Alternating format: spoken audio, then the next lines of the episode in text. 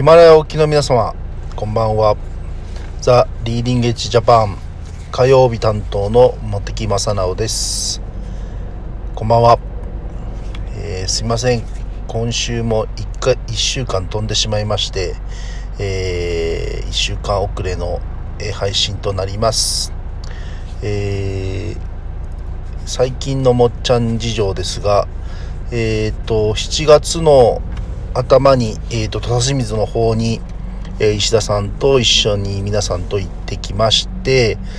まあ、帰ってきてからちょっと仕事が立て込んでおりましてあのー、昼も夜もなしな感じでバタバタやっていてちょっと,、えーと、気が動転しておりました。えー、まあでもそんな中でも何ですかねいろいろと立て込んできた中をいろいろとやりやり抜いていくっていうのがなんかやはり自分の力にもなっていくのかなと思うのでまあ仕事と、まあ、プライベートとまあその、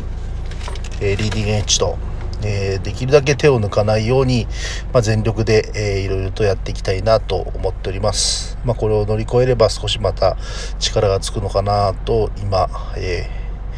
ワクワク考えながら、えー、毎日を過ごしております。えー、そう言って本題ですが、今日はですね、えー、いよいよ、えー、リーの方も、まあ、10月ということで、まあ、8月をめどに締め切りの方ということで、今、追い込みの方に、えー、かかっている状況ですけれども、えー皆さんの中でもなかなかやっぱり踏み切れなかったりうーん何て言うかな一人でちょっと、えー、出店するのはうんどうかなって悩んでたりする方もいらっしゃると思いますが、えー、いろんな方と最近お話ししたりいろんな地方へ行って話をしている中で私がちょっと最近気になる視点が、まあ、あの各各地の行政とか、まあ、まず、まあ、市役所、県、あるいは商工会議所等々、そういうところに相談してみると、意外にこの、何ですかね、ミニマムな方々を、が集って一緒に出店する方法とか策を持っているところが結構あるんじゃないかなっていうのを今、ひしと感じております。えー、まあ一つは、まあ富岡、私がいる富岡もそうなんですが、まあ市の方としては、えー、海外に向いてる業者さんは何社かいるという情報は持っていて、まあ、その中でも、まあ、リーに出られそうなんじゃないかなっていう業者さんもいるんですが、ただ単に1社だとちょっときついかなっていうところがあるので、まあ、その辺を少しお話をして、あのー、2、3社まとめて1ブースみたいな形で出店するのはどうかなっていう話はちょっと前々からは少し出ていました。えっと、これが、まあ、今回、えっ、と、土佐清水の方にも行った時に、やはり、あの、土佐清水で有名なそのソーダ節ですかね。えっ、と、これもかなりやはりもう通販等々でも売られているもので本当にいい商材であります。でそれを、えー、まあ、加工している加工屋さんと、えー、そこから仕入れて商品を作っている方と、まあ、これ会社が別々なんですけれども、まあ、その2社がタッグを組んでまたはその 土佐清水の商工会議所なり市役所の関係者えー、または土佐清水が、まあ、出資をしている、まあ、土佐清水ワールドっていう居酒屋をあ、まあ、全国展開してるんですけれども、まあ、そちらの業者さん等々もあの組んでまあ言ってみれば土佐清水ブースみたいな形であの23ブースの曲がり23ブースぐらいをまとめて、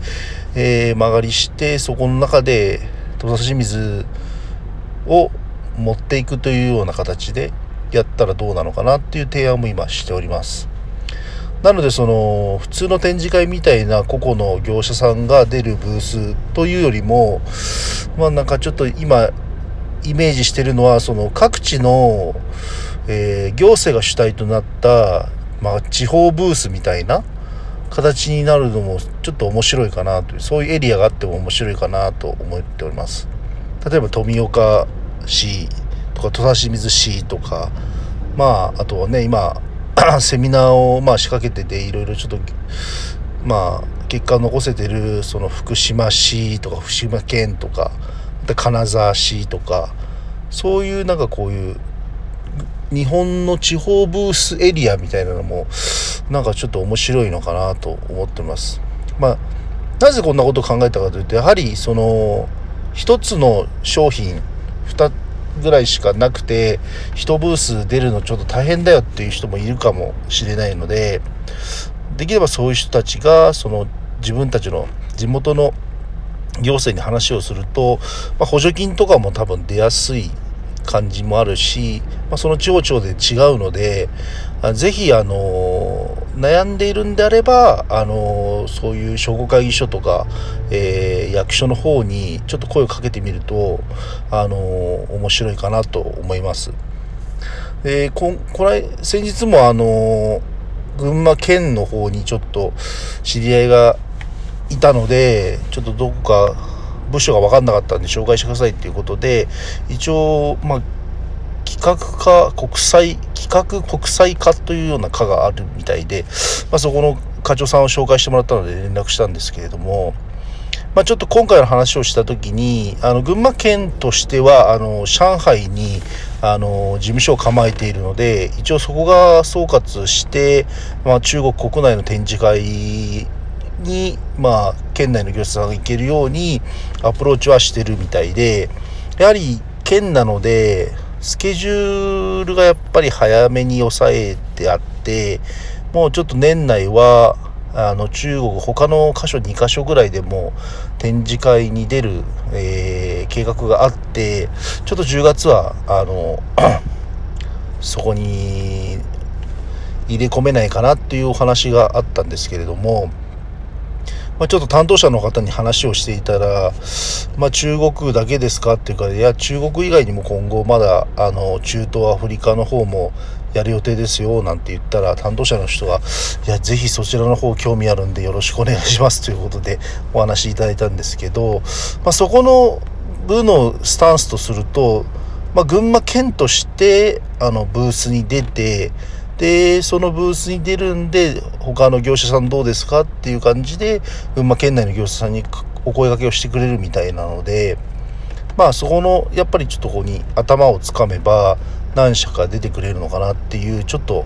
あの、